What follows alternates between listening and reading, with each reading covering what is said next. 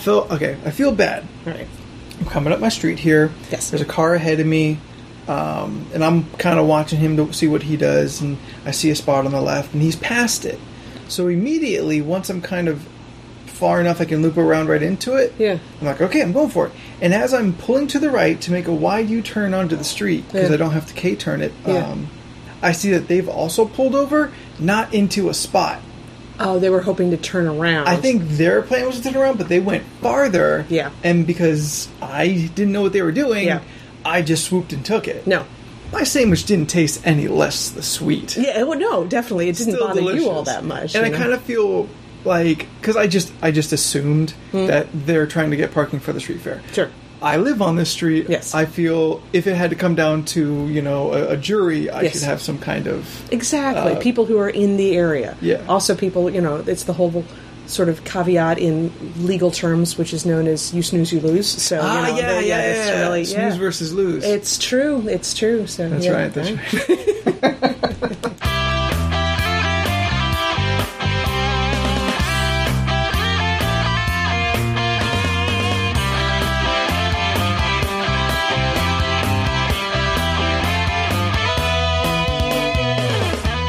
listening to Comic Issues, your favorite geeky podcast full of rants, ramblings, and ravings. I'm your host, Anthony Silva. Along with me is one of my greatest geeks in the world, and also my co-host. Elizabeth Wallace. You always want to throw that co-host thing in there nowadays. I've noticed. So yeah. well, it's important. yeah, there you go. Like it feels weird to be like the host and then a second person who does just as much as work as I do. It's co-host is fine. That's good. That works. uh, so, uh, guys, the Harvey Awards uh, were just a thing, mm-hmm. and um, we have we have winners. We do. We were we were flipping through the list before, um, and a lot of the stuff we'd never heard of. No, it's true. Uh, what was it? Southern Bastards is uh, one for best new series. You Yeah. had heard of that. I I'd had heard of heard it. of it. Okay, that was Um, good. Yeah. it's if from what I remember, doesn't have any like superpowers, nothing, no aliens, no crazy stuff like that. Sure.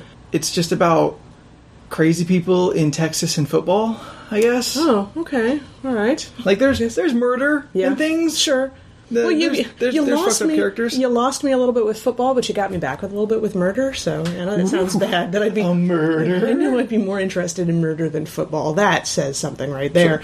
But yeah, no, there were a lot. I mean, there's always a lot of awards that I hadn't like. You know, best American reprint of a foreign comic, and I'm like, oh, that's Like, that's oh, cool that that's, that's- an award. that's a neat that- thing, I it is guess. a neat thing. That is, but you know, the ones we really, really care about, like best writer, went to Mark Waid. So that For his Daredevil run. Yeah, exactly. Which I kind of wish I cared more about Daredevil. Yeah. Like the the, the, the Netflix show was great. oh yeah, uh, everything I could want, but I just there's nothing about the character that makes me want to go back every week and read comic books. Mm-hmm. He doesn't have the greatest of rogues galleries. He's got the Kingpin and the Hand, Mm-hmm. and then who? Uh, yeah. I don't know. Typhoid Mary, but You know, Catherine and Nathan could tell us more about this. They they loved the Bendis run on Daredevil. Oh, right on. So yeah, they they say that's yeah. good. But uh, it's interesting, yeah, because like. A, a, a writer comes in, and then they're all that Daredevil's all they talk about. Bendis, um, um, oh shit, I fucked it up last week, and I, I'm gonna fuck it up again. who what? Hey, He did the uh, no, he did the um, Captain America Winter Soldier. Um, I fucked this up last week, I have no idea. and now I'm even farther in the dark because I can't remember his name at all. It starts with a B. Ugh, balls. Okay, no, that's Probably not name. balls, no, probably not it, balls, it wasn't. right. Anyway, every time someone comes to the book, it seems like it's amazing. Yes. but yet Daredevil can't seem to creep into the top echelon of Marvel characters. Not yet, but Like- now that we've got the Netflix series, I'm sure that's turning it around. I'm a hoping. lot, I'm yeah. hoping it helps. He's When- been around a while. When are we getting a season two? Have they said? Next year they're filming it. Okay. So next year, All right, next good, year, we- good. There's there's pictures of um, Jon Bernthal as uh, Punisher. Not that I should complain too much. I mean, new season of Gotham started last week, and I still haven't watched the first episode, so that's fine. Of this season or last season? This season. This Okay, season. yeah, I I am have at least caught up with you know all of that. Okay, so- I got to catch up to last Yeah, season. yeah, yeah. What else do we get? Um, uh, best single issue story was Breaking Out in the Dark Horse Presents, so I got to totally check that out. But best artist, of course, is Fiona Staples. Uh, Hmm. Best cover artist, Fiona Staples, and best continuing series, Saga. So Saga definitely went, Right uh, ran away with a whole bunch of those. so And that's awesome. Well, well deserved, especially well deserved for Fiona Staples, who, like, we've been gushing over her work uh, uh, on Saga for since day one, but also like we were so incredibly surprised that Archie looked so good. Yes, Uh, like yes. coming coming from Saga and and crazy monsters doing stuff to other crazy monsters, and then Riverdale. Yeah. like the farthest from. and not even a slightest. I really kind of thought if Fiona Staples doing it, is she going to make Archie creepy? And she didn't. You Yeah. know, it's interesting, but it's not. It's definitely not saga level disturbing, or even halfway to saga level disturbing. it's it's everything you expect from from Riverdale. Like Mhm. nothing nothing about it even seemed like edgy or, No. or anything like that. No. It it looked so natural, and Mark Waid writing that one. So Yeah. more praise to, to him. There well deserved his, his go. award. Nice. What else? Uh, else? it's uh, it's could- pretty. Oh, uh, uh, special award for humor in comics went to Chip Zdarsky for The Sex Criminals, which, if you haven't read that, it is an interesting book. I've read the first graphic novel of it, and now I gotta. I'm pretty sure it's it's still going on, right? Yeah, it's yeah, totally yeah, still it's an going on. ongoing. Yeah. That's the one where they have sex and freeze time. Yes. Yep. Yes. Yes. Exactly. So it's very, very strange. And then there's also people who are chasing them who are like dressed. I'm not even going to get into it. It's pretty hilarious. It's Right really, yeah, yeah. So I mean, there's there's a whole list of um, technical awards to, to people. It's like the Oscars. Like Yeah. you only really care about those top five, eight Yeah, yeah. awards. It's true. It's true. But everybody, I mean, we'll post probably when I get home from recording this podcast, I'll do a post to our social medias with a link to all of them to other sites who were really cool and gave us a nice little excellent list of all the people. So, So to you in the future, uh, if you happen to have missed it, check out our social Yeah. medias and roll backwards a couple days. yeah, that's right. Sunday. Yeah, it's a Sunday. Yeah. Uh, some other things uh, that are going on. Uh, there's a new teaser for the Jessica Jones. Speaking of uh, the Netflix Marvel series, uh, giving us a little peek into uh, how super detectives uh, start the day off. Yep, it was. I liked it. I really did. It was. It was real, like very simple and straightforward. I'm like, cool, good on you. I approve. By, by just one-handed crushing a, a an old ass uh, alarm clock. Yep. Yep. Um, I think it was like granted, it shows nothing. No. we don't see David Tennant, we don't see uh, Luke Cage, none of that stuff. But I do think what it does serve is to let everyone who doesn't know in that Jessica Jones is not a regular person. Right. She is she is a super and she is incredibly strong. Yeah, and but she is a regular person. The fact that the alarm clock goes off and she's sitting here like patting it with her hand, you only just Yeah. see the hand on the clock, and then it lands on the clock and very slowly just crushes it and falls Like an off. aluminum can in anyone else's hand. Mm, that- that's basically her snooze alarm. So Yeah. that's probably why she has such an old ass alarm. She knows she's going to destroy like it. three o'clock in the daytime? Yeah, so there was bright. I was thinking for Yeah. a minute maybe it was three o'clock in the morning. She gets up incredibly early, but there was in. Sunlight coming in. So yeah, Yeah. yeah, that's well, some, some people have a different schedule. you When know? you're a PI, you make your own hours. It's true, you're to have a lot of late nights. You Yeah, know, banging down a lot of doors. That So- might as well have been 3 a.m. to any reasonable human being. exactly, exactly. Quit, quit backing on Jessica on Jessica Jones for sleeping in all day. Yeah, who cares? Yeah, you guys. Yeah, Come on. Don't even don't even ask how late I usually sleep on the weekends, so you don't want to know. I can't seem to sleep in late like I used to. Oh, I can. Yeah? I have no problem with that at all. Yeah. Uh, and like, if I push, like, refuse uh, to get out of bed, I can make it to 10:30, maybe 11 at the most. Also depends on how late I stayed up because the number of times that I stay up late, I'm either out with some friends doing something, or I'm at home and I just don't want to go to bed early because I know I don't have to get up. Yeah. So it feels like a waste. That's Go- if I go to bed at like 12, which is kind of my usual bedtime. Oh yeah, if I go to bed at twelve on a weekend, I feel like I'm not doing it right. I'm like, what are you doing going to bed so early? It's only midnight. Come on. But we watched a lot of Shield. There we watched. go. uh What else did we watch yesterday? Are you caught up on Shield? Are you guys caught up? Uh, I'm caught up. Actually, just last weekend we were flipping through. She caught up on Supernatural and she caught up on um, Doctor Who, Yeah. uh, of which now we're in episode two episodes behind again. Yeah, exactly. But um, what did you think of Doctor Who? I liked it. I really liked Of it. the last season? Yeah, yeah. Yes, I, I liked it. I, did really like liked it. Yeah. Yeah. I did, Ashley didn't sound like she liked the Doctor. Not.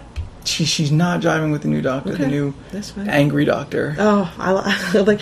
Plus, I think he maybe harkens back a little bit to um, uh, the Ninth Doctor. So a little bit, like like, real yeah, hard. Yeah, exactly. hard. Kind of took away, but still with a goofy element that I really Yeah, liked. So yeah. it's good stuff. Um, I definitely, I definitely understand everyone who says Uh, they don't like him because he is kind of too mean or angry. It's there. Mm, oh, and no, if it's that's true. if that's not your flavor of Rocky Road, then I get it. There was a lot of people who didn't like the Eleventh Doctor because of the goofiness and the floppy Sure, hair, and that's sure, fine. sure. That's it. That's Yeah. a thing. You love the Doctor, not the actor. Yeah. So, yeah. Um, so we're like, okay, well, what else can we get into? I'm like, well, there's Shield. There's, I mean, it, it interconnects with a lot of the Marvel movies. Mm-hmm. Um, new season of that coming up. So I don't know if I sold it very well to her because I'm a believer that the first six six episodes Yeah. aren't super great. Okay. So I don't know if I really kind of gave it what it deserves. I think that's better because the number of people who have tried to overhype something to me and I watch Yeah. it like I'm, I'm really really sorry you guys Supernatural cannot live up to the massive amounts of hype that have been delivered on that. I'm sorry. But um Shield I definitely enjoyed. Yeah. Um, by the end of the first episode, she's like, "I like this." Oh, that's good. Like, oh, That's good, good. good, good, good. Oh, because we were trying. I was trying to catch her up on Arrow. Okay. uh, because she did like Flash. Okay. but like after like I think she's mm, we're not quite through the first season, okay. but she's like the show's really dark and heavy, and I'm like, yeah, Mm. Yeah. yeah, it Yeah. doesn't have much levity to it. That's what Flash was for. Flash Pretty was much. in there for the levity. yeah, so, Flash is the Superman to Arrow's Yeah, Batman. yeah, yeah. Um, so I'm like, okay, well, Shield is uh, has a very Whedon vibe to, to It it. does. Uh, he's there for the first episode. Um, Jed Whedon is there for uh, the the re- Jed, right? Yeah, I think Yeah. so. I suspect Joss Whedon was there for the first episode of the second season. There was something Yeah. so Joss Whedon about it, just a real kick you in the feels type of vibe. But the dialogue is all there. Yeah. Like through through the whole series, rewatching it now, I'm realizing like, oh well, Coulson is pretty much feels to strictly be written by Joss Whedon. Yeah. Like everything, like Whedon came in just for those lines. Exactly, and then of course, obviously, the actors really selling it as well. so yeah. Uh, so yeah, she's she's really in love with that show, and we're in the second season now. So, did you ever watch The Dollhouse? Mm-mm. Wow. Okay, No. it hit Netflix. So yeah, I have all these other shows that I should be catching up on. What am I doing? I'm rewatching The Dollhouse, and I'm really I'm bad at TV. I will tell anybody out there listening. So this is a Joss Whedon thing. It's another example where he kind of got a little screwed because the producers sort of made him work too slow in the first season, and then they canceled it, so he had to speed up for the second season. But I would say watch the first six episodes and that's it and if mm-hmm. you don't like it after that point you're fine because that's a pretty good arc but he does something in those first six episodes and then you get to the, the end of what he's done and what he's set up and you're like oh that's just really it holds up the second watching i watched it when it came out like 2006 so like almost 10 years later i'm watching and i'm like yeah i still really like this i really do yeah it's good stuff Um, the last season of Walking Dead just hit Netflix today. Oh, so yeah, yeah. my goal is to try and watch those before the next season begins next month. Ooh, talk about dark and heavy Yeah, yeah. Yeah. She's she's way behind on that, so I may try and watch that uh, on my own. right right Um, while she gets through Shield, and then we'll start another thing. Right. And if anybody wants to fear The Walking Dead, if you haven't gotten caught up on The Walking Dead, you can watch Fear the Walking Dead without getting spoiled. Oh, good. Because it's gone all the way back. And Yeah. it's none of the same characters. Um, I don't. I mean, okay, maybe if you haven't seen the first season of The Walking Dead, you wouldn't want to watch it. But if, if all the major stuff that they've told you in The Walking Dead, you're not hearing about that in Fear the Walking Dead. So it's totally fine. But So they're not affecting each other. not yet, because this has gone all the way back to when it first happened. Yeah. And I've heard some rumors that somebody from Fear the Walking Dead is going to show up in The Walking Dead, because we're looking in the past, and so in The Walking Dead, we'll see how they look in the future. That'd be So, interesting. yeah, it'd be good. It'd be good. Let's see what else. Oh, CraneCon. CraneCon, that's right. Yeah. Uh, guys, we just got uh, word from uh, the Energy 1037 radio station here in San Diego. Last year, they ran CraneCon, which is a one day convention uh, in the parking lot of, an- of an IKEA Mm-hmm. where. Um, the show host AJ went up into a crane for a week and would not come down. That's right. Uh, ra- all raising money for uh, local children's hospital, uh, Rady's. We got to be a part of that. We got a booth. Uh, we did a panel there. Uh, you can go back. It's a podcast now. All uh, immense fun. Uh, we just got word again from uh, from Hula there running it. Uh, we are back. We are back once again. So November fifteenth.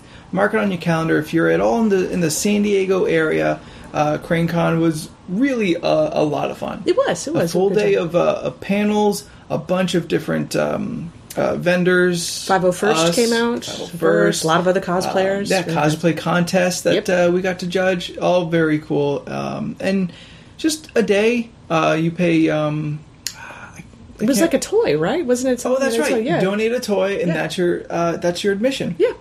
And it all goes to charity. So, guys, let's see, six seven weeks from now, Yep. Yep. Uh, November fifteenth. and I think uh, Nintendiego is going to do their Uh, probably another Smash tournament. Probably a Smash or- tournament, which ended up being incredibly popular. Yeah. I mean, that thing was bumping all That was day long. kind of overflowing uh, our uh, yeah. our booth. Yeah, we'll we'll arrange things a little Yes. differently this year. We'll keep that in mind a little bit better. But Um, but yeah, so guys, check that out. Uh, more uh, more as it develops because we got to figure out what we're gonna do Mm-hmm, Uh, and what we're gonna do there at the booth. Uh, so as far as uh, what is in the stack, well, the books we've read uh, this last week, of course, our favorite Fever Dream Mythic uh, came out to more. I'm just kind of waiting for the one issue Yeah. that is going to be easy. I thought this was a really like it's surprising. You know, you've got a guy who gets swallowed up by a dragon, and he has to cut it open, and you've got little gnomey creatures getting killed and everything. And for all that, it was a very lighthearted episode. You know, it was very Well, fun all- and sweet. They're all fairly lighthearted. Yeah, like, and then- this book doesn't take itself too seriously, but Yeah. it's not camp. Yeah, no. Well, no, it isn't. But it's, It's like you know, camp, yeah. you've got like the one, the new kid and whatever, and he meets Venus, who is Yeah. like you know the god of like the amalgam of all fertility goddesses, and he's just like, oh, hi, you smell really good, and they're like Venus. She's like, but I can't turn this off. you Yeah, know. yeah, So I she's, was really I, I really like her. She's very cool. She's, very Really mad. I, I, I honestly hope she's a character we see a lot of. Yeah, exactly. And she's not like, in case you're thinking like Venus, like, oh, she looks like Aphrodite and the Yeah, Greek and goddess and everything. No, she's really more of like, she's like a African fertility goddess, you know, the very big hips and everything. She like told somebody at one point, she's like, you know, I'm not actually pregnant. I just look pregnant because I'm the goddess of fertility. Duh. So Yeah. she's very fun. She is fun. I really like her a lot. Yeah, again, I, we don't really know how long since the first uh, issue when we met this this newcomer to the group, but he's really taken to his job. Mm-hmm. Realizes that this uh, wormling is mechanical. Yep. And I I really like the the reveal later. We see he builds something out of the scraps from the truck that got overturned, jumps into its mouth, and it then kind of plops over Yeah. over dead. Yeah. He explains that uh, he made a signal jammer because he realized that this thing had to be remote, uh, so but he had to be close for it to work. And then he, he admits freely, he's like, "I was actually trying to get on its back, but then it got me." Yeah, it And, was like- it was cool because somebody was telling him it was like, man, you jumped right in his mouth. That was real brave. He's like, well, Yeah, I I like his honesty, and also I, I just like the fact that, yeah, it's a character who is very competent, but at the same point, not. He can't do everything that you would see like in a comic book. Like it's, Exactly. it's not all going to plan. No, even though no. It, it might look that way. Yeah, but it's it's a neat because everybody on this team has been grabbed for some like super expertise in some area. Yeah. So even this kid who they got who had been attacked by strange creatures in a phone store, he had just has this ability with mechanics. Yeah, and also yeah. the ability to kind of just like sort of roll with the situation. He's like, "Well, I figured I'd just go with it," you know? So Yeah. it's really it's very cool. He is cool. And we got a bonus story, which was a story about we've seen this one ghost scientist kind of walking around, and we see what her deal is. And it turns out she was a scientist who was like, like the most logical and pragmatic of people that you could possibly meet, and did not believe in an afterlife. So she's as surprised as anybody to find herself as a ghost. You She, know? Yeah, she she's in the clean room. Um, there's a doctor in full hazmat gear trying to get her to stop. Like she needs uh, medical attention. There's people on the outside of, of the room watching her, and they're like, like, what what do we do? Like she just refuses to stop working because she feels she's so close to a breakthrough. And even the people on the outside, they're like, she could be the one who figures it out before it gets her. And they're also like, maybe she's not really sick. And it's not like this is not one of those situations where she's like clinging to the lab Yeah, table and like- falling over and coughing. She feels fine, you know, but she still she's dies. working like insanely hard, as, Yeah. as if that was the the symptom of the Right. of the disease. Is just uh, nonstop. Um, but what I really like is we kind of go into this ethereal plane Mm-hmm. where she's being uh, escorted through. Uh, wh- wh- The afterlives of so many mythologies. Oh, she just pass, passes by. It's like, here's this, and here's the Indian god of blah, and here's the. they, they, they re- reference Vishnu. Yes. Um, oh, they've got the uh, the Egyptian. Uh, don't know. Anubis. He's. Anubis too. is there. Yeah, he's, yes. he's trying to weigh um, trying to weigh. They, they always weigh your heart because I think your heart has to be lighter than the feather that they're weighing it against, and he's not getting a reading at all because she's a total non-believer. Yeah, she's hundred percent. So rational thinking. She Um, also, um, uh, she's one of those people who really just, when you die, she just wants it to be like turn off like a yeah. light. and in and in the face of all this, Yeah, no. she's still like, no, I don't want any of this. you guys are like I don't the want heaven. You guys are like the leftover elements of several defunct mythologies, and I don't believe in any of it. So, yeah, she's kind of having a hard time believing any of this is real. She's questioning that she.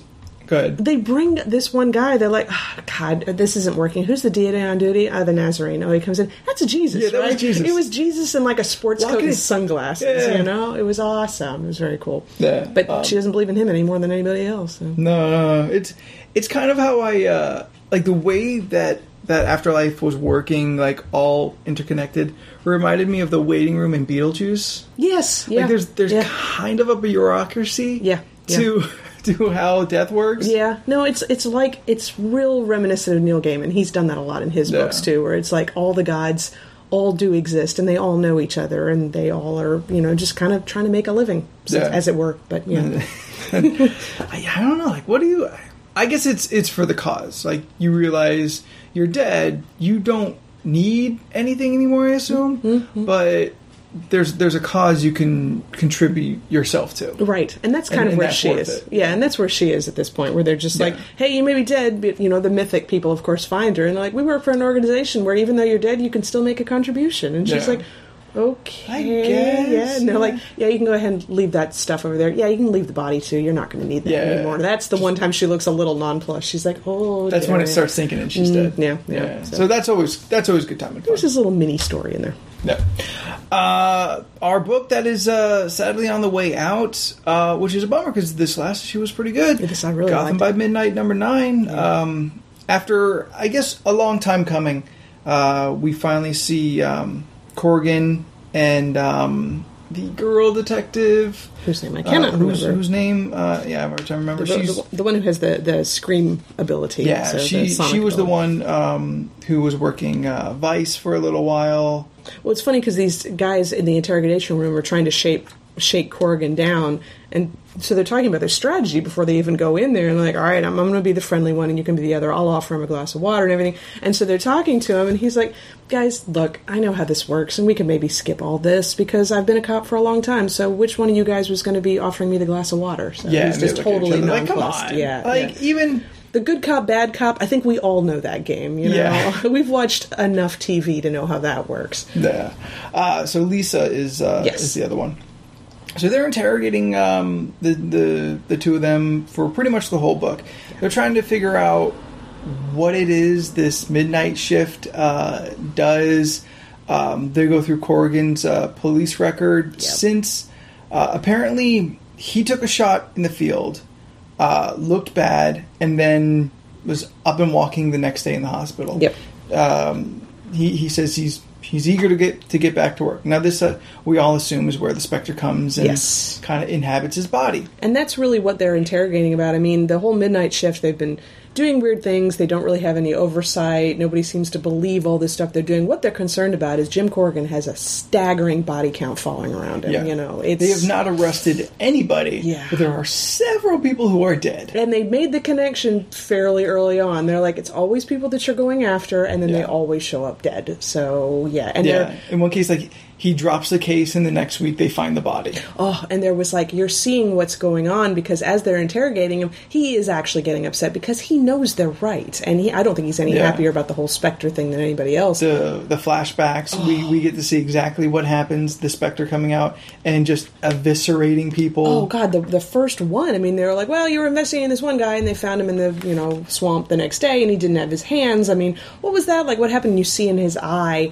and you see like his vision of what happens, where the specter's hands have come in and grabbed this perp's hands and just ripped, ripped, him off. Yeah, Oh, it, was, just. There's a, there's a really good kind of fucked up line.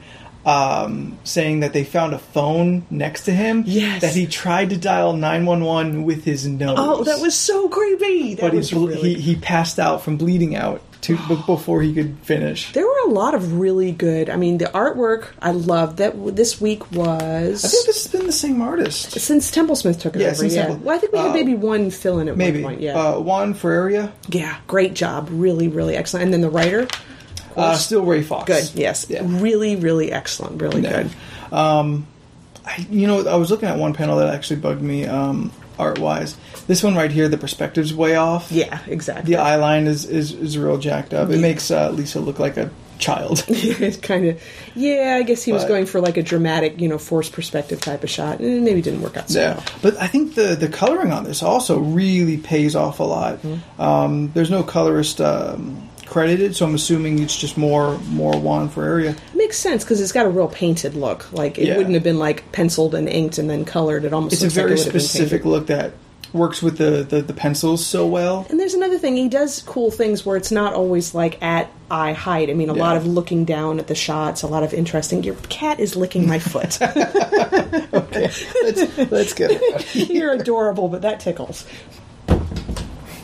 Yeah, it's weird. yeah that's fine Yeah, it's it's it's kept with um, kind of what Templesmith started in that it's kind of a horror book, and so it's it's drawn like a horror like a horror book, like a horror movie would. So you, you take kind of you know Dutch angles, and you you don't go for the most likely of um, perspectives. You go for something that's just askewed a little. Yeah, and like the flashback shots are you've got your regular panels, but the flashback scenes always seem to be sort of almost like torn across Yeah. the page. So And they're in nice. kind of a green wash, giving us the, the, the Spectre vibe on it. and that's what I was saying. You know, to me, the Spectre. I, the first time I ever heard about him was like reading a book of his origins, Mm. which would have been what 1940s, maybe Um, something maybe. like that. I'd, I have to go look that. up. I want to say it was like sometime around World War II, but I don't remember. I forget how old he is. Yeah. Yeah, but you know, so that's how I've always thought about him It's kind of like this sort of noir, Pulpy detective. Exactly, Yeah. exactly.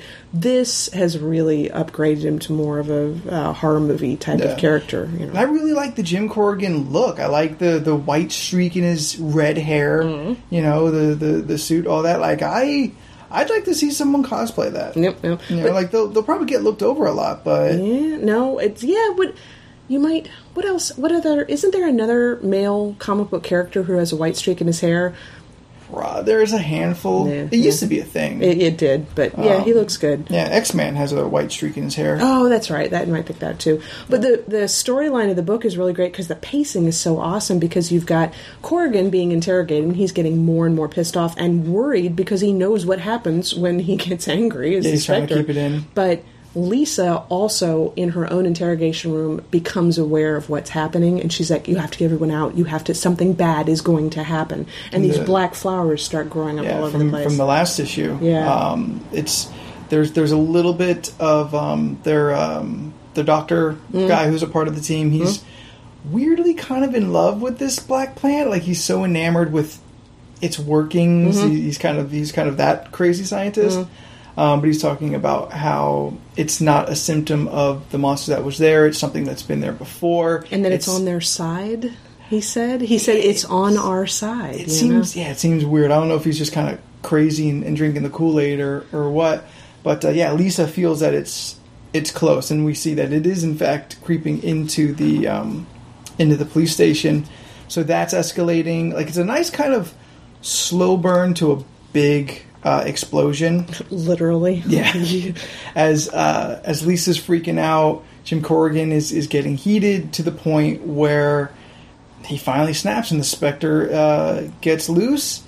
And these two detectives, who I feel like they weren't bad guys, like No. they were. Nothing about them seemed crooked or, No. or anything. They were just just doing their job. they weren't really even being they weren't even being like jerks. No Yeah. they weren't. I mean here it is. They have a legitimate complaint. Hey buddy you've got you know corpses following you around on a daily basis sometimes literally Yeah. and um and we need to find out what's going on. But they weren't even i've seen like police officers in tv shows that we like act worse than they did Sure, you know sure, sure, So, sure, yeah yeah. Uh, but Spectre uh, explodes this great kind of half two page spread, uh, and then they both go boom. yeah they go boom very sp- not for the easily squeamish here guys. They do explode but yeah just straight up orange pulp on the wall. Yeah, yeah, Only- with a great like blood. shot of Spectre with lightning coming out of his Yeah. eyes. Um, but this is really great um, because the cops kept pushing on Corrigan like, "You've got a rage problem. This is what you know. This is what you secretly want inside." And he's kind of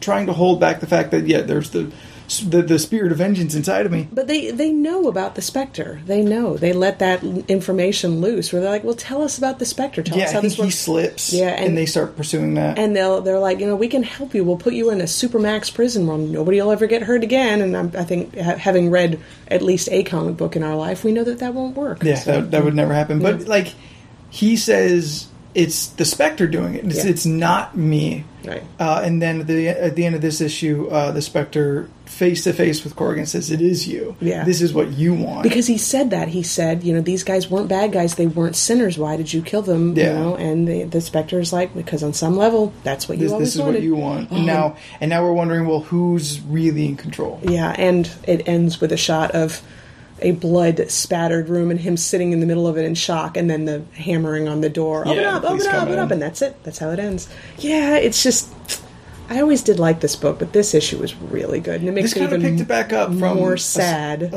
a- a little slump. Yeah. Yeah. Maybe two more issues of this, and, and then uh, and then no more for Yeah. Gotham by Midnight. Which is funny. It's a little misleading because they're like the, the the subtitle on the cover says "Good night to the midnight shift." I'm like, is this the last book? No, no, not Right, yet. right, not right, yet. yeah. We should be getting a Yeah. couple more Yeah. because they just announced that, so we're still like three ahead That's in true. um, in the previews. Uh, continuing the 50 years of Shield, um, there's a Fury book that came out that uh, I wanted to get because it's old Fury teaming up with young Fury. Now, don't be confused. Uh, it's not the Ultimate Fury. Right. It is in fact Nick Fury Jr Yes. Who does in fact look exactly like Ultimate, Ultimate. Fury, Yes. who does look like Samuel Jackson. Yes, exactly. So basically, Samuel Jackson kind of exists in two incarnations He kind of of Nick does Fury. now. So yeah, yeah. Uh, and I got this book really hoping um, it would explain some of that because i it's been a thing that's just been peripheral to my comic book uh, reading experience. I've been reading the books where he pops in, kind of. He doesn't have his own book. I think he was in uh, Secret Avengers. Right. I think even before All New. so was it? I mean, there, I'm sure there's like reasons and story explanations and everything, but isn't it really that people liked the Samuel Jackson Nick Fury so much they had to bring him into another book? I think that's essentially why he exists. Yeah. Yeah, yeah. They decided to go with uh, Ultimate Nick Fury in the movies. Yes. And now, for that to make more sense, uh, our old Nick Fury is gone, right? uh, yeah. After, After Original Sin. yeah, Uh, so we need a new Nick Fury. It's gotta be a Nick Fury. Why Fury. not Nick Fury Jr.? there you go. There you are. Yeah. So uh, that kind of bugs me. A little. It's always bugged me. I mean, the whole Ultimates world in a little way. I mean, especially when I was finally starting to get back into comic books and I'd pick up random graphic novels at the library, which you haven't checked out. The library actually does have quite a few Yeah, graphic novels, yeah. But um, I would read these books and I'm like, I don't understand what happened. It's like everybody got reset, but this character doesn't like this character, and it's because I would be picking up Ultimate books and Oh, not yeah, knowing yeah. it. So That'll, yeah, that'll throw things off. they were still good books though. They, were, They are good. They yeah. are. They're all really good. Yeah. Um, so uh, in uh, this little Fury one shot, uh, much like the Mockingbird uh, we talked about before, is just uh, uh, it's Nicholas Joseph Fury Jr.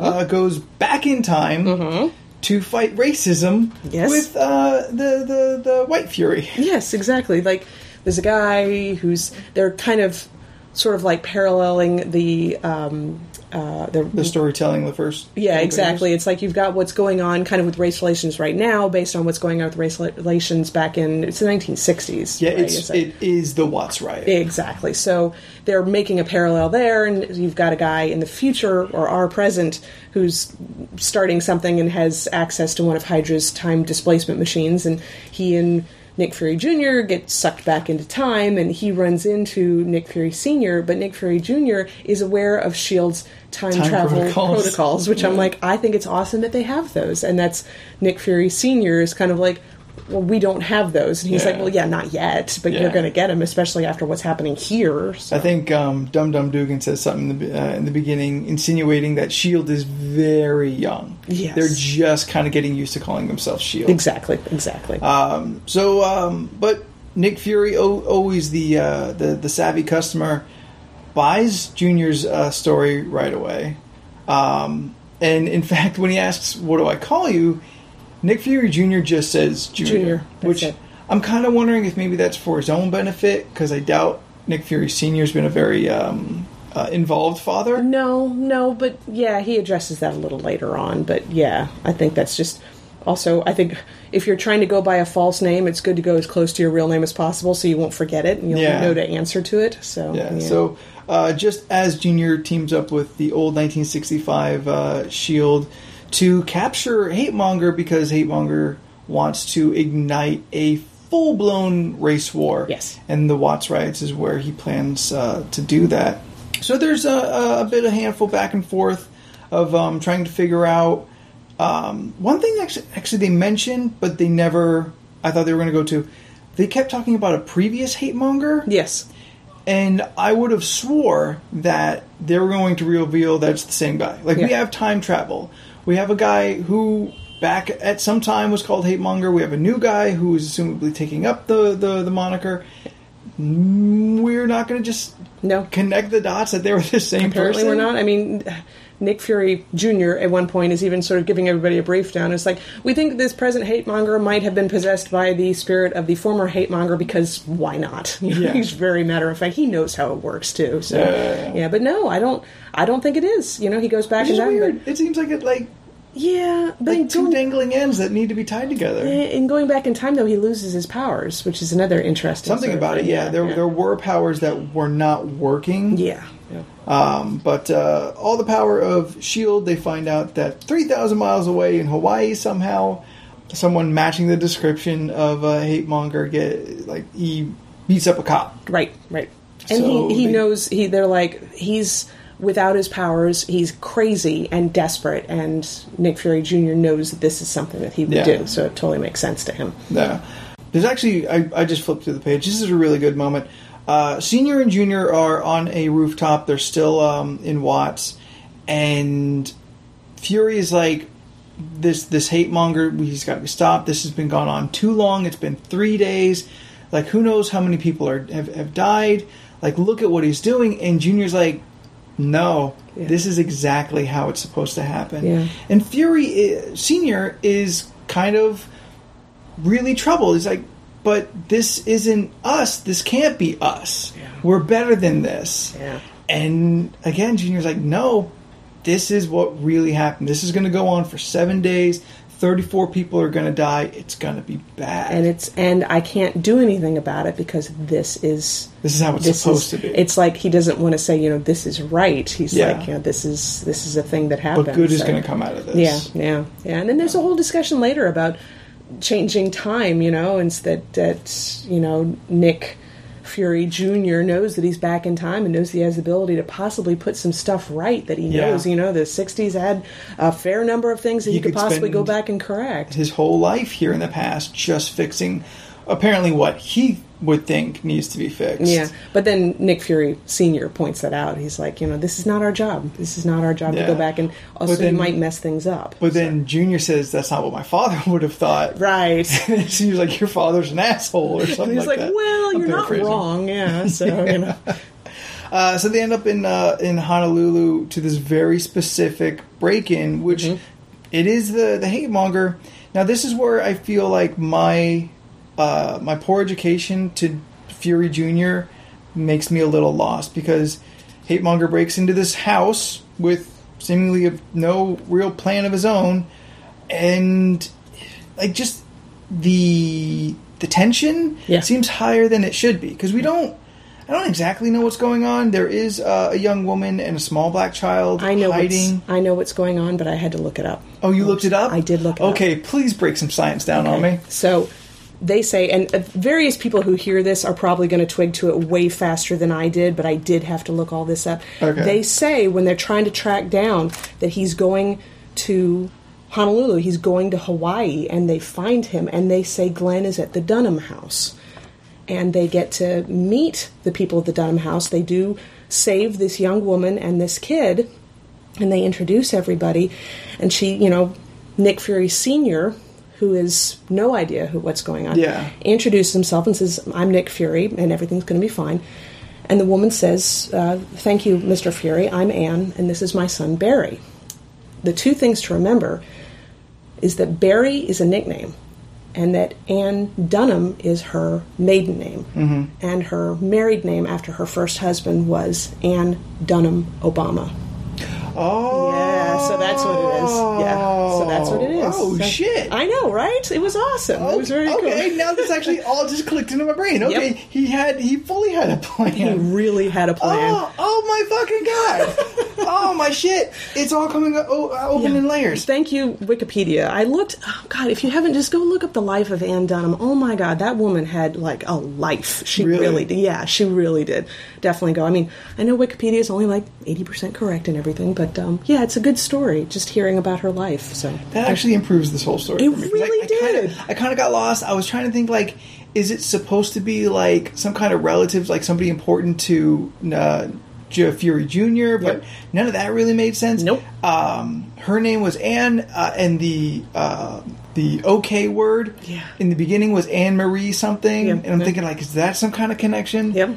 No. Oh shit. Yeah, okay. it was, works yeah, out. that was very. I was very happy when I read that because I thought, I thought it was my lack of comic book knowledge that was making me a little lost. You No, know, it's a lack like, of our real Seriously, this is why I need to actually read a newspaper every once in a while. So yeah, Ah, I know. But it's not digital.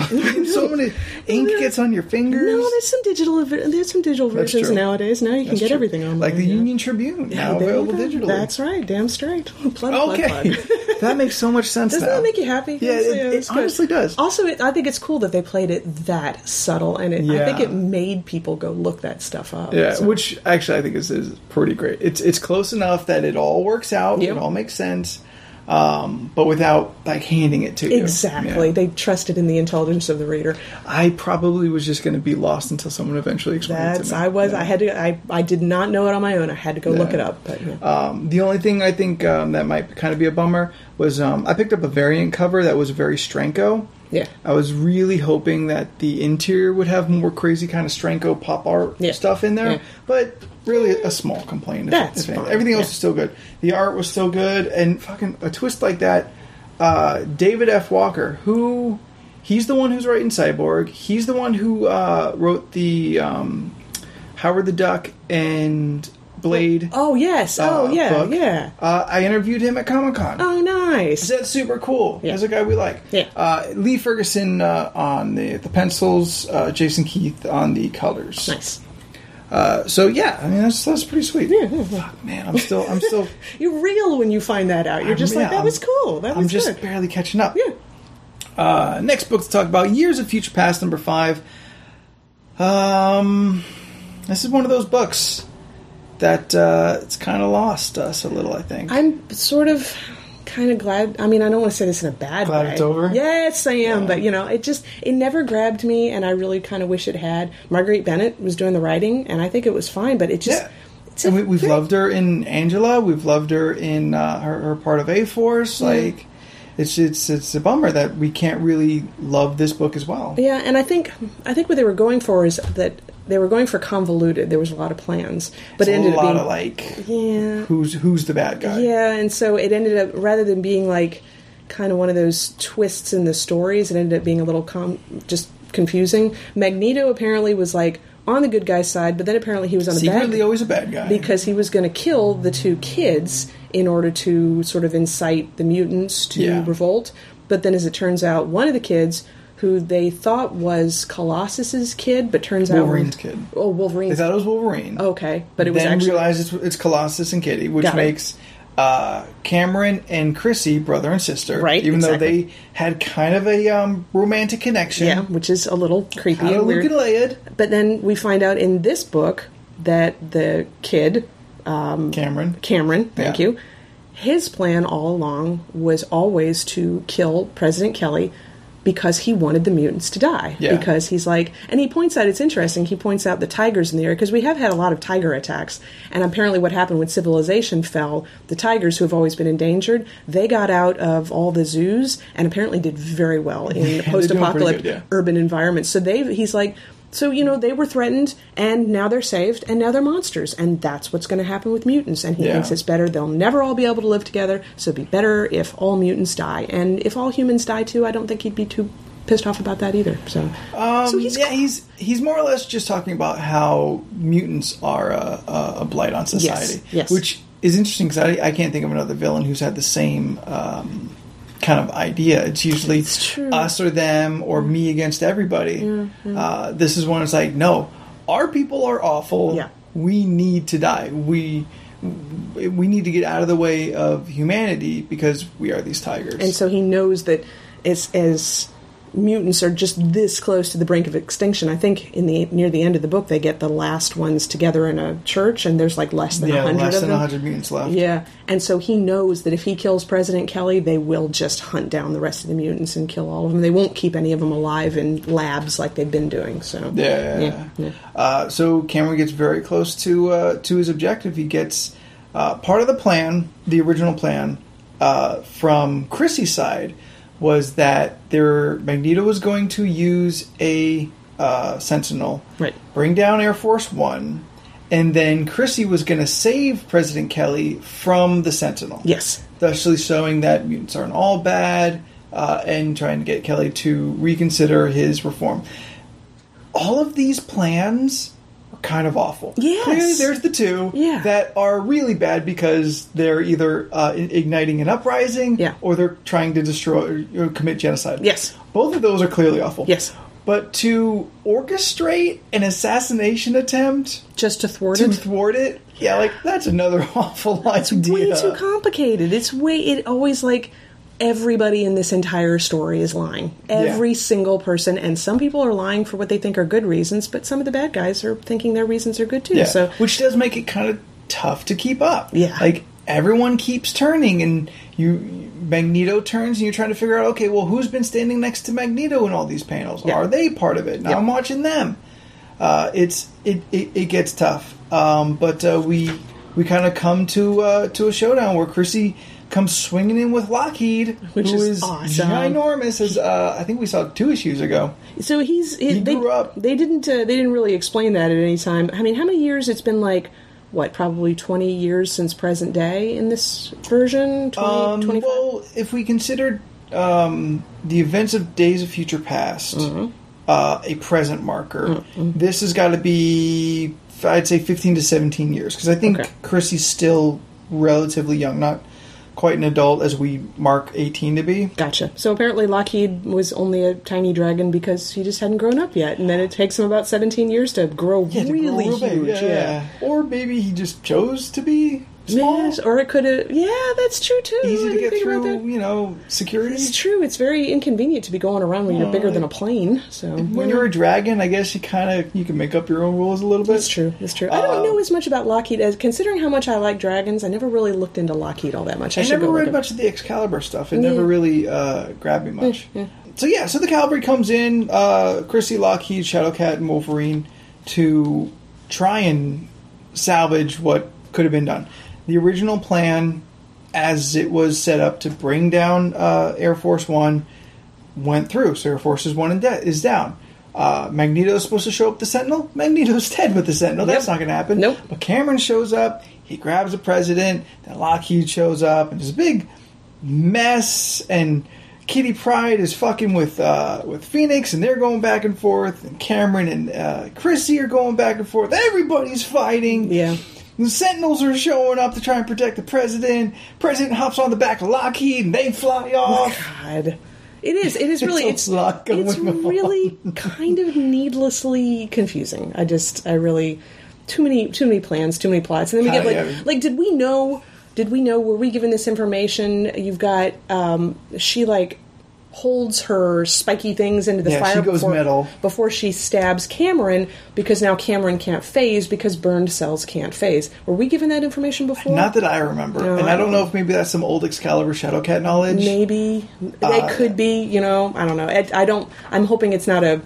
What is it, Deus Ex Machina? You know, where it's like Machina, where it's like brought in at the very last moment. But, but yeah, she uses her completely heated up spiky things first to stop him from phasing, and then to stab him through the chest. So, Yeah, yeah, yeah, Yeah. And we kind of come to this very ambiguous end. yeah. Kelly calls off the orders to to kill the mutants. So the plan, quote unquote, worked. maybe all the all the mutants retreat back to uh, to Kurt in the church, where we find out there is less than hundred, and they start hearing sirens, and so they're like, "All right, then, if if this is going to be it, then let's fight our way out." Wolverine's like, "Let's give them something to remember us by." And they're like, are the sirens that we hear are those ambulances coming to help us, or Yeah. are they police cars coming? They don't know. They have no idea what's going on. Yeah, but they they prepare themselves for the worst, and we see Shadowcat find a tiger Yes. in in in the uh, in the um, church. Yeah. And that's how it ends. But it's, I think what they were trying to say is because earlier in the book, you know, Magneto's definitely dead, Yeah. and you see tigers climbing up on the Sentinel and pulling Yeah, him down and eat eating up. him. So this tiger has a blood-stained mouth, so I'm relatively sure it was one of the tigers that was just snacking on him. Sure, suppose. but clearly this is like one of those times where this is supposed to mean something, right, and it doesn't. It really I'm, like I'm kind of lost. Like, No. so the analogy of the tigers being mutants Yes. and being free, they overpopulated now. They're like alley cats, and they're Yeah. just attacking anything. yes, So they're dangerous. Yes. They need to be quelled uh, at the very least. yes, Faces off with an actual mutant right. who, like, she's looking into an analogy mirror. I think it is like you know we're both monsters, but we're both trying to survive, and is that good in the end? You know, but man, am I really fan wanking it at that point if I do that? I'm like, what I think it means, and I could give you like six pages of what I think it means, but I don't know what it actually Yeah, means. like the captions. She's talking about the ambulances. Um, are are they going to come and get us? Are we going to be extinct? What is it? And the last words is like, is there truly any difference any longer? Referring to the ambulances and help, or the the sirens and police and, and our imminent destruction. yes, and that's it. I don't get it. No, it was definitely little another one of those real. But I, I don't know. I'm not so disappointed. We talked about how AVX, you know, Giant Size Little Marvel, had a too abrupt ending, Yeah. um, which is a little more of a bummer because we loved the entire book beforehand. The fact that this book had an ending that was a little ambiguous and confusing, I'm like, well, it certainly matches the tone of the rest of the book. so, Yeah, yeah. And I don't. It, it, it seems weird to be rushed considering we're getting an extra month of Secret Wars. Yes. Uh, granted, um, next week, as a release of this podcast, we're going to start getting our very first all new, all different books. Mm-hmm. But I mean, this week was super light. We Yeah. only have one more book to go. Yeah, I know. And it's because like this is kind of the end. Everything was supposed to stop here. Yeah. And I think there's a couple books that are going to have to wait a little bit because they're going to they're a little more congruent with uh, what's happening in the Secret War title itself. Yeah. Yeah. Uh, so uh, on to our very last book. Uh, standing in the uh, in the comic shop, I decided, well, Grayson's going back to Gotham. Maybe now's a good time to uh, catch up on Dick. I've not been a big fan of um, Spy, Nightwing Spy. Right. I, I really didn't care for it, so I, I I've honestly never read any of it. Right. It is what it is. He's over there. That's fine. I've got uh, some other DC books to check out. But Robin comes back to town to kind of go face to face with uh, Bruce Wayne. Uh, in disguise, he's just he kind of wants his own closure. I think he Yeah. wants to know if if this is what it's gonna be. If Yeah. it's if there's not gonna be uh, Bruce Wayne in the bat suit, Right. And he asks Bruce if he's happy, and Bruce kind of gives like a weird. I don't know if I'm really happy, but sometimes I'm kind of happy. I think he's. I, I think he's pretty much, sort of at least letting Dick know that he's calm. He's Yeah. not. He doesn't have that internal rage that Batman always had. So, yeah, yeah. yeah. Um, but uh, the Spyral hijinks quickly jump back into the book, which was kind of a because I was really hoping for Nightwing to come back. Yeah. that's kind of why I picked up the book. Right. I thought, oh, he's gonna go home, so we're gonna catch up, and we're gonna things are different. So let's let's do the Nightwing thing again. Not true. Nope. Still, uh, still gonna be fighting spies and, and stuff like that. But maybe the- this is maybe this is just setting it up for him to get out of it. I mean, when you're involved in an organization, yeah, and when you're involved in an organization like that, it takes a while to extract yourself. So I guess it's more realistic you that can't just walk away. he's just putting things in motion at this point to get away. Certainly, he's got his own agenda. Absolutely. Yeah, so he, he clearly wants out, but uh, Agent Zero, uh, prime agent of uh, of Spyral, breaks in, knocks out Bruce. They have a little rough and tumble. She says, "You're not out until I say you're out." Exactly, exactly. Uh, you have like 24 hours to uh, say hi to the family, and um, because everybody thinks that he's dead. He totally Yeah. faked his own death, and she's like, "If at you the want, end of Future's End, if you want to go and let everybody know that you're fine, you got a day to do it." So that's what he. you That's come what back he to does. me. and that's what he does. uh, we get a we have a scene where Alfred, Alfred. there you go. I'm bad with names today. That's all good. Alfred, who put Dick into the disguise, is trying. He hears the commotion. He's trying to bust back in, and we remember. Oh yeah, Alfred's got no hand. It still has Still. no hand. I know that Bruce has had a memory loss. I know that he's probably got different priorities right now, but he, for crying out loud, can he not give his butler a hand? Can anybody in Gotham? Come on. 'Cause God, it's we're- so mean. We're over in the cyborg book, Yeah. where bionic implants all the rage. Yeah. very common. Like if if, if we're to believe those two worlds are are existing in the same time, Yeah, yeah. it seems like uh, Alfred could go to a Radio Shack and get a basic hand. Seriously. I mean, even in this day and age, they're 3D printing prosthetics these Yeah, days. Isn't that awesome? has actually- it's it's actually amazing. pretty amazing. Can somebody please 3D print uh, the longtime loyal butler of Batman a hand, Right? please? God, Come on. jeez. Like he could probably shake a couch out and get enough to afford a good hand. Exactly, I'm sure he could. But then he's talking with Superman. Superman's trying to convince him to, you know, use the Bat clone and over there. I'm like, Superman wouldn't want to just give him a hand either. Come on. Superman's no Yeah, slouch like, in that department either. Alfred's So- kind of like the Justice League's butler. I we've know. we've all had some interaction with Yes. him. Nobody's gonna step up. Come Seems on. a shame. I could. We're gonna have like a future story where Alfred just loses it. He becomes a bad guy. It's like because nobody gave me a hand. Aquaman can't give him one of his old hooks. Something, Come on. anything. God, You guys are assholes. Yeah, you're just mean. Uh, so um, so Dick goes around and he visits all the uh, previous Robins and um, and Batgirl. Um, I'm asking uh, to you, did you read all these extra bubbles? I, I actually did glance at most of them, and they are lines, as far as I can tell, because I recognize. Yeah, I was about to say I recognize some of them, but I think they went back and farmed through the issues for the lines that were like clever or pivotal points, Yeah. or just sort of like a indication of this is the day to day. This I'll, I'll ask you at the end because there's something else I'm wondering. Okay. So anyway. Uh, there's three three pages when he meets uh, Red Hood and um, Red Robin, Barbara, and Damian. oh, and it even happens when he meets Bruce. When he goes. Oh to yes, his- and, and yeah, Bruce. So yeah, every time yeah. he meets somebody, um, there is no background. It's just full of these word balloons of previous conversations. Uh, Red Hood just sucker punches him. Well, yeah, uh, because he's right away because he thought he was dead, and now he finds out he's not. he's the angry Robin. yes, exactly. Um, and they kind of have a conversation. Um, Dick's like, "This is what I had to do. This is what Batman asked of me." You know, the fewer people in on this, uh, the the safer everyone was. And he's talking about how he had to carry the burden of knowing when everyone else thought he was dead, which is kind of a cop out. It is. It's. I mean, it's true. It's not. I mean, if if you were walking around knowing that the people who care about you think that you're dead, it would be tough, but not as tough as it's going to be for the people who think you're dead. So, Yeah, yeah. So they're real. Uh, Red Robin and Red Hood are real hard ass on them. They're real pissed off. But uh, Nightwing has uh, a couple souvenirs. He's like, these are the two, first two uh, bat batarangs, Batarangs, one and That's two. right. Yeah. Yeah. He's like, I, I think he'd want you to have them. uh, goes meets Barbara. Uh, more of the same. They talk about uh, their like their first date, uh, and it's it's kind of um, I think very very appropriate for these two characters who have had such a history together. Barbara's real pissed, and she just pretty much leaves him on top of a bridge. yes. Uh, Dick just leaps off, freely admitting he doesn't have a he doesn't even have a rope Yeah. in this free fall, he has a long story he tells about uh, when they went um, trapezing at a fair or some such nonsense. I guess that's a thing you can do in Gotham. If you're part of a you know trapeze family, I'm sure Yeah. you, Well, you do. You you chill out different ways. It's so, natural yeah. to him. Yes. it's like, here, here's a little piece of my world. Yeah. But uh, he he says that he went back and he stole the bar from the trapeze. It meant sentimental to him. And I guess this is all enough for her to know, hey, turn around, catch, I have the bar right here. Yes. Uh, like a trapeze act itself. Yes.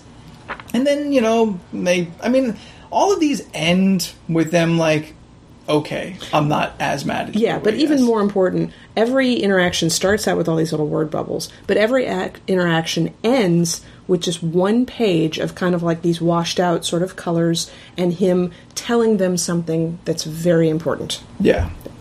Uh, finally, we catch up with Damian, and Damian is the one who takes it the best. He's like, Yeah. "Hey, you're back." Yeah.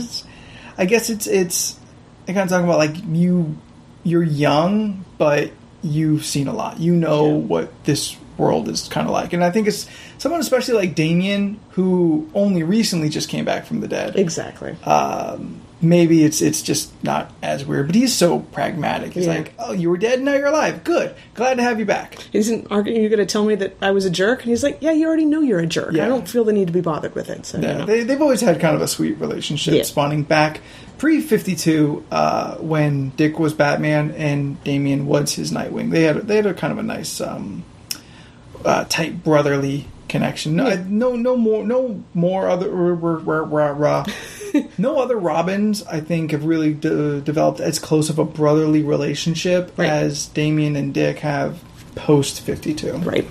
Now, maybe this is what uh, you wanted to ask me. Uh, at the end, we reveal that there's been a secret code Yes. going the whole time. Yes. Now I know that where the code was going, and I haven't gone through to do the letters, but it's one of those codes where the first letter of every sentence spells out an instruction. So where those washed out colors are, that's what we're supposed to look at for the sentences. So every Yeah. interaction. But is there a code going on with all those word bubbles floating around? Because Oh, it's so man, specific. And I, I don't. am- I am not the type of person. And if they were all There's like, no order to there it, though. isn't an order, and that's why. If if there was an order, I would probably try it. But I mean, it's just every that it ends with that code page, but it always begins with the other one. I'm like, I bet you I should Google in there because there are people. I've read some books that have been known to have some codes buried in there, and people just love to just like flip through and be like, "What if I counted the spaces after every R?" And you know, does that mean something? So. There's actually no T in the uh, in the um, Damian page. Oh, really? Yeah, Oh. B R E A uh, B R E A K I no T. Interesting. Now, my problem with this whole uh, ploy is in in just in this conversation. Where do you know where the sentences end? I'm sure he probably gave them a real pointed look when he started because all of them also figured out by the end. They're like, "Hey, are you He's doing, doing that, that thing." Yeah. Yeah. So he had to have been like really obvious, but he was trying to make sure that the super spy organization that he belongs Yeah. to doesn't twig to any of it. Yeah. Because what he was using it for was to get their help to get something because all these Spyral people their faces are spiraled so you can't see what they look like Mm-hmm. and this was apparently the instructions to get the encryption the de-encryption to be able to see who she is which he now knows and he seems to be very happy about that at the end Yep, because now he has a little bit of leverage, and So- since this is the head spy of Spyral, uh, assumably he'll use that to uh, to his advantage to get out. Uh, now, that issue wasn't bad. no not bad. Um, I'm kind of wondering, like, do we go further? Do we go on to 13 and maybe give it a little more? I would or- say at least 13, and Okay. that gives a slightly better idea. Whether we go to 14, I don't know. You know, How about that, guys? So, we, yeah. We're kind of getting into Grayson. Oh my goodness! Is this another DC book we kind of like? Let's hope Maybe it doesn't get of. canceled. So, Yeah. yeah. Uh, so that is the books that we've read. If there are any books that we missed that uh, you feel need to be mentioned for good or for worse, you can let us know at comicissues at gmail.com or through any of our social medias Facebook, Twitter, Tumblr, G, plus, the Google Plus. Uh, Instagram. Instagram. Yay for Instagram. Pinterest. DeviantArt. DeviantArt. The end. yeah, I think that's it. These are all the things we have. Uh, you can find us by searching comic issues uh, in there and just look for uh, our little uh, smiley face and logo. Okay. Uh, again, uh, a few weeks, um, CraneCon coming up. Comikaze's coming up in a month. Uh, we're going to try and be there, bring you back some pictures and fun stuff. Uh, other than that, it's Have all about a- the. Have we got Comic Fest coming up in uh, San Diego? They still doing that again? They moved it to February. Oh, okay. Yeah. Never mind. Usually it was in October. Good, good. Because we're Um, busy enough as is, so that's convenient for us. It's been a, a long-lasting summer for us. really has, really has.